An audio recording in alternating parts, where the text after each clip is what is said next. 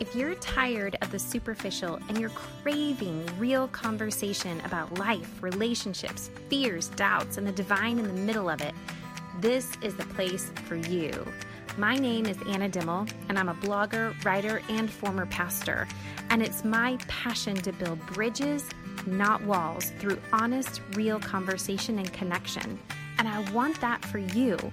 This is the show that will help you do that and give you not only inspiration and connection, but will help you leave the superficial for good and form the real connections you're craving. Your story matters, and I'm so glad you're here. Welcome.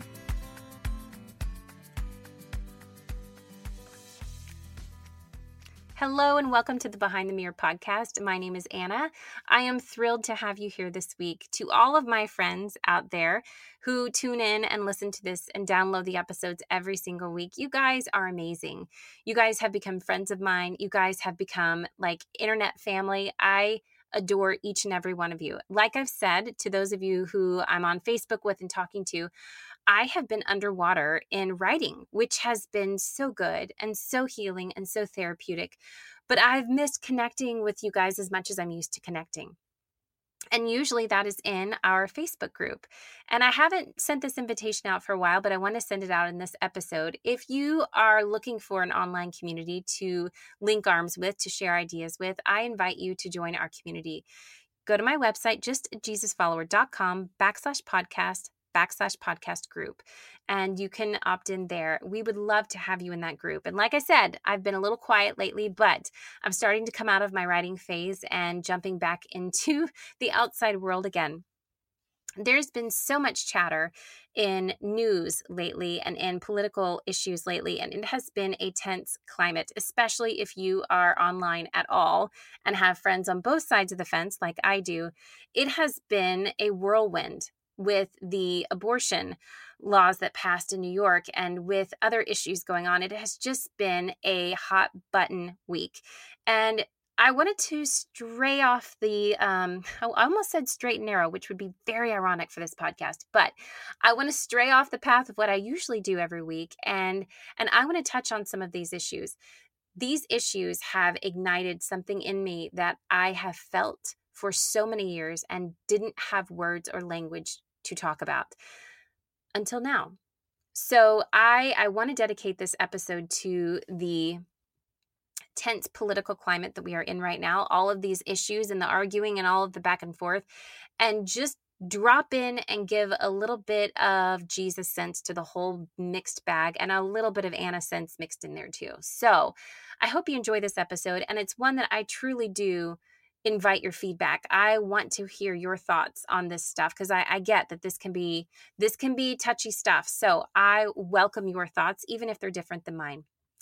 I love you guys, and I love where you all are in life. I love that this tribe that we have formed here is such a unique tribe, and I want you all to know how much I cherish each and every one of you. Thank you. Especially thank you to my Patreon supporters who support this podcast monthly. You guys are a gift. Thank you, thank you, thank you.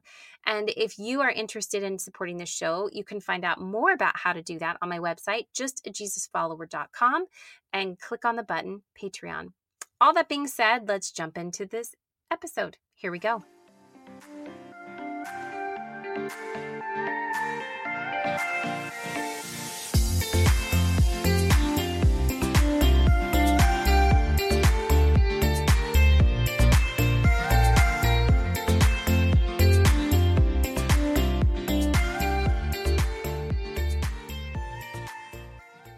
Hey there, welcome back to the show.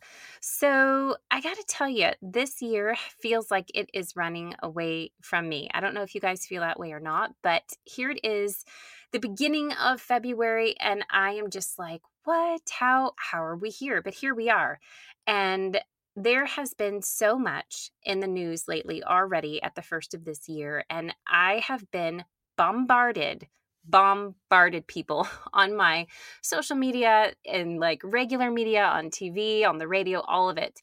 And I just, as much as we dive deep here, I want to take a turn and dive deep on some social issues happening right now that I literally cannot stop thinking about. I can't stop pondering and like overthinking and processing. And I'm like, you know, what a better place to process that than on this show. So it's my show, right? We can do, we can change it up. We can do whatever. And so I'm curious too, as this episode unfolds, and I am like eager to hear your feedback on this topic, because this has been a very quiet, quiet topic. And that is one of the reasons why I want to talk about it, which is, you know, that's what this show's about. I like to talk about things other people are not. So I have recently heard a lot of stuff in the media about the whole uproar over the abortion law that passed in New York, all the pro-life people being so up in arms and the pro-choice people singing hooray. I'm not going to dive into that topic. That is just a yucky, yucky pit of hot water I'm not getting myself into. But on the back end of that, this other story started making its way around, and it grabbed me. And I don't know about you, but There are there are some stories of people's lives that just grab me. And this is one that grabbed me this week. So I'm just going to read to you guys this article that was done in the New York Times, and you're probably going to recognize the story as soon as I start reading. So this is about Jussie Smollett, and I apologize if you listen to this episode, Jussie, if I said your last name wrong. I'm so sorry. Um, he's one of the stars of the show Empire. And he's really cute, I might add, by the way. But so here's the article, and this was published January twenty-ninth. So it says, Jussie Smollett, one of the stars of the Fox television show Empire, was attacked in Chicago early Tuesday morning by two people who yelled racial and homophobic slurs and wrapped a rope around his neck, according to the police, who said they were investigating the incident as a possible hate crime. Smollett, who is black and publicly came out as gay in two thousand fifteen, was walking on a downtown street when two people approached him and yelled the slurs, according to a statement from the Chicago Police Department. The attackers then began hitting Smollett in the face and poured an unknown chemical substance on him. One of the attackers also wrapped a rope around Smollett's neck before the duo fled. Given the severity of the allegations, we are taking this investigation very seriously and treating it as a possible hate crime, the police statement said. The Chicago Sun-Times, citing a police spokesman, said that Smollett went to an apartment after the attack and his manager called the police. When the officers arrived, quote, a thin light rope was still around Smollett's neck. Officers suggested Smollett go to the hospital for lacerations on his face and neck. His manager took him there, and he was later released. In a follow-up interview later in the morning, the Sun-Times reported Smollett told the police the attackers yelled, quote, this is MAGA country, end quote, a reference to President Trump's campaign slogan. The newspaper also reported that the F B I was looking into a letter sent to Fox offices in Chicago last week that contained threatening language towards Smollett and a white powdery substance. On Tuesday night, the police said in a statement that the area where Smollett said the attack occurred had a very high density of city and private surveillance cameras. Detectives had viewed hundreds of hours of video, but unfortunately, thus far, we have not found any helpful information on a suspect or a suspect's vehicle to be able to share, the statement said. The police were widening their search to cameras from surrounding areas. End of article. Okay, so first of all, if you are listening to this podcast and you are not white and you are not straight, let me just say I am so sorry. Articles like this make me feel like, have we not learned anything from our history's past? Have we, as white, quote-unquote, Christian, quote-unquote, straight America, which is, pardon my um, take on it, but seems to be what Make America Great Again, it seems to be all about. You think about the Civil War, and I know it's like, whoa, Anna, you're going all the way back to this. No, hear me out on this. During the Civil War, the white majority, the white powerful, the white religious, the white Christian, they were the ones promoting slavery. They were the ones anti-mixing of races. They were the ones sending out pamphlets, for God's sakes, on the like front lines, quoting verses, the battle is the Lord's, as they're encouraging them to murder their brothers from the North, fighting for the freedom of slaves. Have we not learned?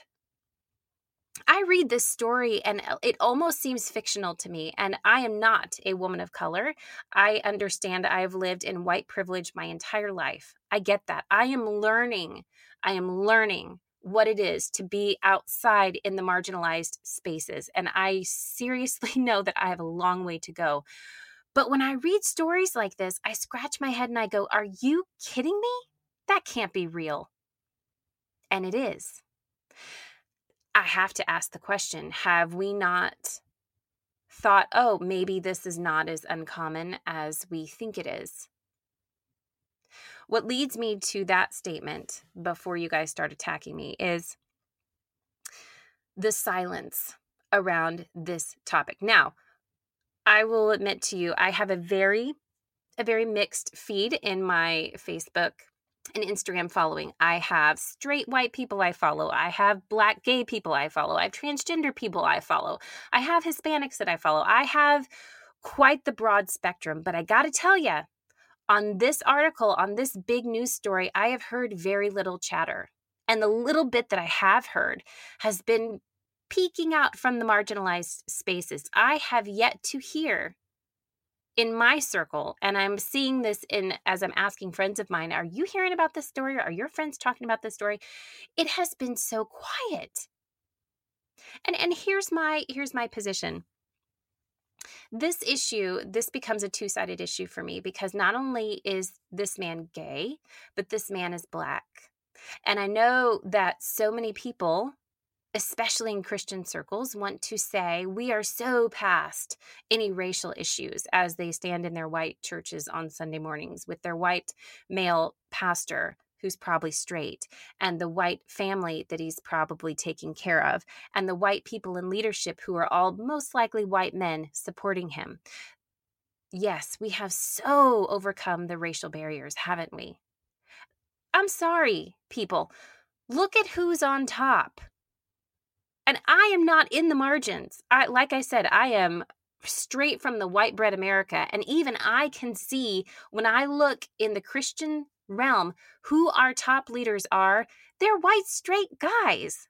So forgive me for pointing out the obvious that we have yet to learn.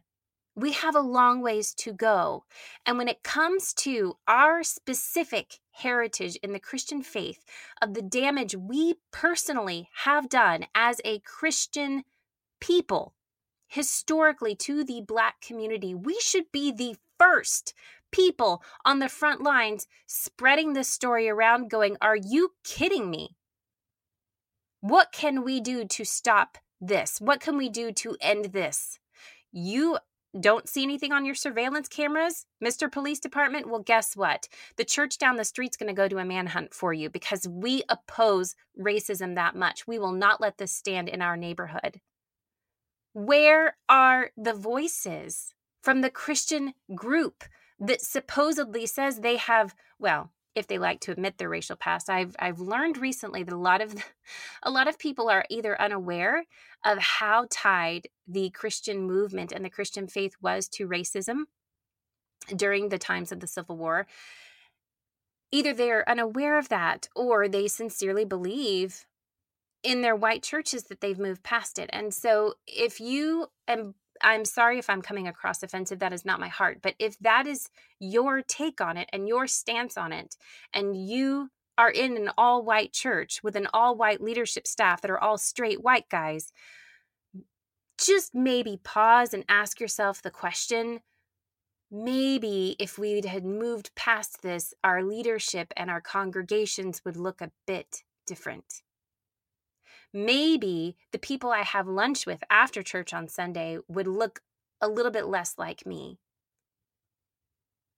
Maybe the neighborhoods that I go and hang out in would not look like the one I'm in that's like everybody looks just like me.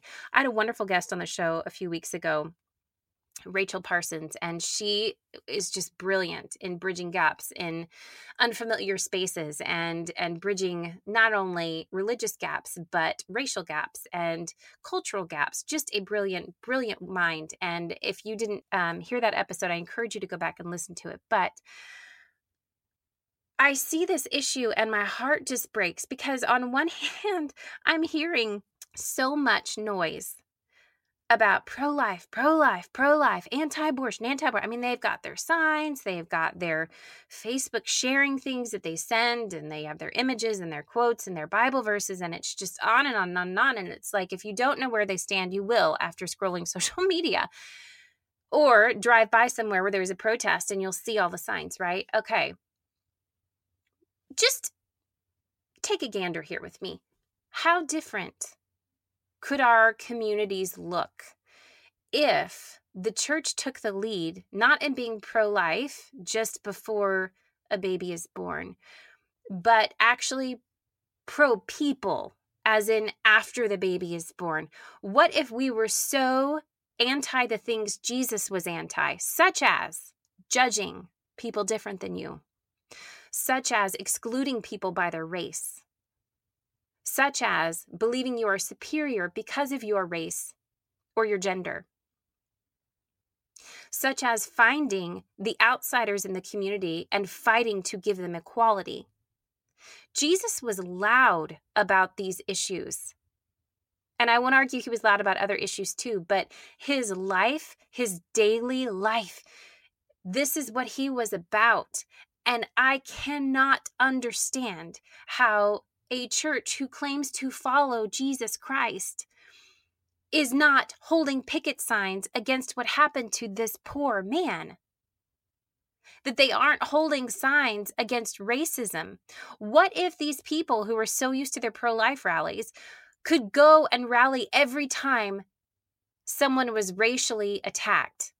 What if every time someone was attacked for being a different skin color, a different gender, identifying with a different orientation? What if it became more about defending humans and saying, guess what? God loves us all. We might not all agree, but we all have rights to human decency and respect. What would Jesus do to, like, go back to my teenage years with my W W J D bracelet? What would Jesus do as this man was getting a noose wrapped around his neck and bleach poured on his skin? What would Jesus have done? I think this is why Jesus told the story of the Good Samaritan, because in that scenario, the Christian would walk on by. In the story of the Good Samaritan, much like this story, the Christian majority would walk by silently, look the other way. But what Jesus was trying to teach us was that if we are to follow his example, if we are to follow the example of divine love, we don't get the option of looking the other way. When our neighbor is treated this way,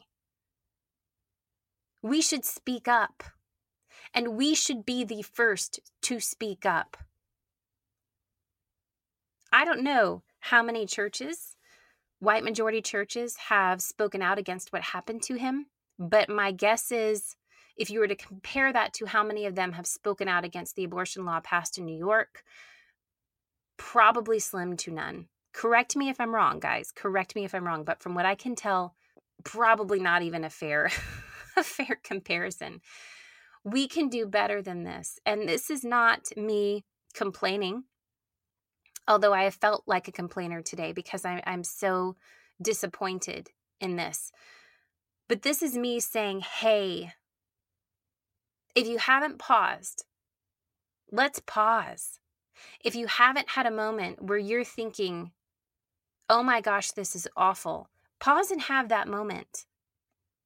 If you take the time to share your political beliefs on social media, in your front yard with your yard sign, and by the way, no judging, you do you, maybe, maybe choose to take a stand against racism. Maybe be the first white guy or white girl in your neighborhood to stand up against that kind of behavior. And I'm not saying everybody in everyone's neighborhood is putting nooses around people's necks, but I'm saying be the first one to change the conversation, to make these types of topics more normalized. The racism in this country is, it's it's like a cancer that has not been cured. And the church, I feel such, and this is why I started this episode saying I'm sorry, because I feel that this, that the church I have been a part of my entire life is responsible for so much damage. And I will say it again, I am so sorry. I see the same damage happening again with the L G B T Q community, and it breaks my heart that we still have not learned this lesson. I am sorry. I believe we can do better. I've been thinking this week about writing about it, and it seems like every time I write about it, I get angry and sad, and it my words don't come out right. So eventually, hopefully, something will come out of me on paper about this.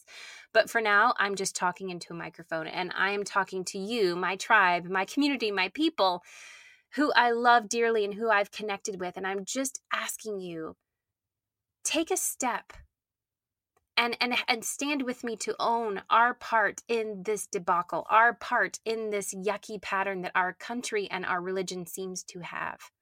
This unspoken, silent thing. It's a thing. And it's a thing we can't afford to keep ignoring anymore. I am so honored to be raising kids in this next generation, because this next generation is so cool, like so cool. And I love that we talk about this kind of stuff. And I, and I feel like it's, it's a responsibility of mine to train my kids to see with eyes that, that don't look at color, and that don't look at orientation, that don't look at gender, but eyes that see people. Because when you see people, you're going to see wrongdoings towards people. But when you see color, you're just going to see obvious brackets where everybody's supposed to fit. When you see gender, you're going to see obvious slots where everyone's supposed to go. When you see orientation, you're going to see obvious stereotypes where everyone's supposed to be cataloged and labeled.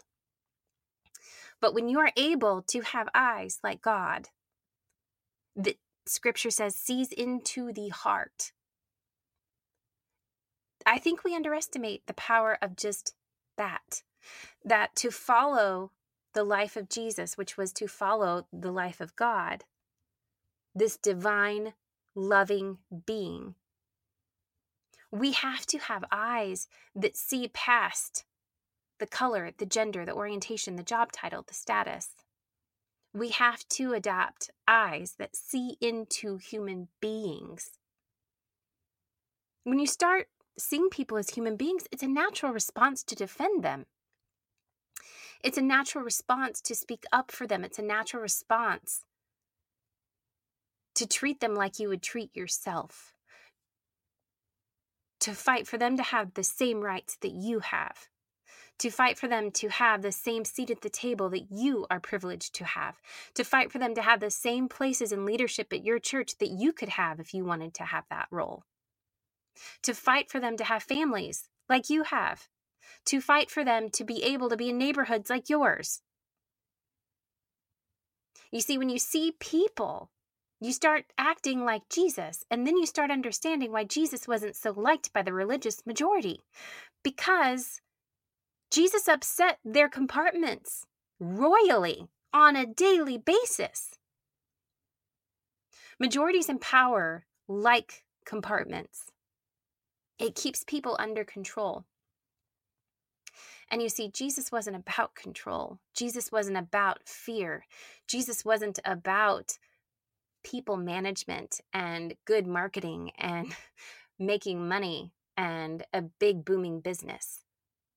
Jesus never stepped foot in that space, which was why his behavior made the people in charge so upset, so upset that they crucified him.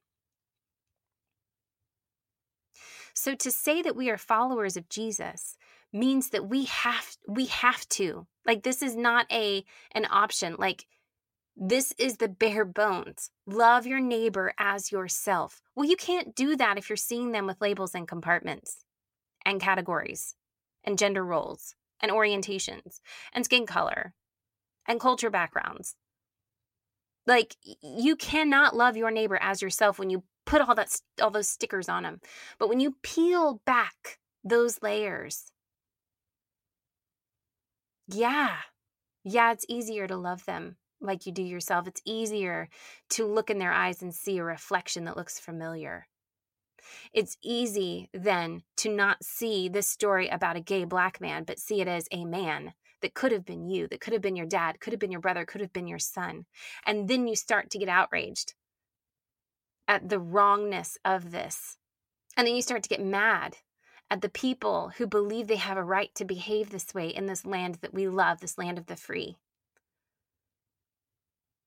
You get mad that this stuff goes untalked about by people who say they follow a man named Jesus, whose whole mission was to bring love to this world in a way that meant I will lay myself down to sacrifice myself for you, because I'm going to love you like I would want you to love me. When we begin to take responsibility for our role in this mess, you do get angry. You do feel the injustice, but I can guarantee you, as uncomfortable as that feels, it is a smidge, a smidge, if even that, a speck of what your black gay neighbor feels, your Latino neighbor feels, your transgender neighbor feels. We have earned the place of feeling uncomfortable about this. We have earned the place of feeling a little bit uneasy. I think we can handle that. As much as I am pained by this story in the news, and as much as I hate what happened, I got to tell you, I'm so thankful he's okay. I'm so thankful that he was able to be released from the hospital. I don't even want to imagine the kind of trauma that he will probably face from that point forward. I don't know what it's like to have racial slurs said at me, a noose put around my neck, knowing that my ancestors went through that very same thing, feeling chemicals burn my body, and being attacked for the people that I choose to love and the people that I naturally love. I, I cannot fathom the kind of trauma that that would instill in a human being. And so I imagine, although he's alive and although he's recovering, the mental recovery has got to be a long road. I hope it's not, but trying to put myself in his shoes, I can only imagine the weight that that journey must feel like. And that is why I say the little bit of discomfort that you might have piping up in a conversation like this, making others aware of things like this, standing up where you can, trying to make a difference where you can, and things like this. So what if it makes us a little uncomfortable? At least we're not having to have traumatic nightmares of a noose being around our neck and bleach poured on our skin, right? To all of my brothers and sisters out there, and I say this to all of you, white, black, Latino, Asian, straight, gay, transgender, I'm probably leaving people out, guys. I'm so sorry if I am. Whoever you are, I want you to know that you are a human being worthy of God's love. You are a human being worthy of being stood up for and protected and defended. You are a human being who's God's child, who God's other children, your sisters and brothers, should be defending you when you need it most. You are worthy of love. You are worthy of protection. You are worthy of being stood up for and defended. You're worthy of being advocated for. You're worthy of being seen as equal and good. You are worthy of all the rights of your neighbors. But most importantly, you're worthy of kindness. You're worthy of respect, even with those whom you may disagree. I pray, which is something that you do not hear me say much on this show, because I'm working through my own my own damage and my own spiritual deconstruction and all the things. But I will close this saying the only thing I know to say, which is I pray over all of you, as I do over myself and my home and my family, that we may be ambassadors of Christ-like love, the Jesus kind of love that loved neighbors, regardless of their labels, but that we choose to love them like we do ourselves. And we ask and pray for humility in our hearts, if we struggle with this, to be able to transition and move into that space where we can advocate for born lives just as much as people advocate for unborn lives. I pray that that humble spirit that was in Jesus would rest on each of us. Give us words to speak. Give us hands to heal. Give us feet to move. And give us the courage to be a voice of change, a voice that advocates for the voiceless. Amen.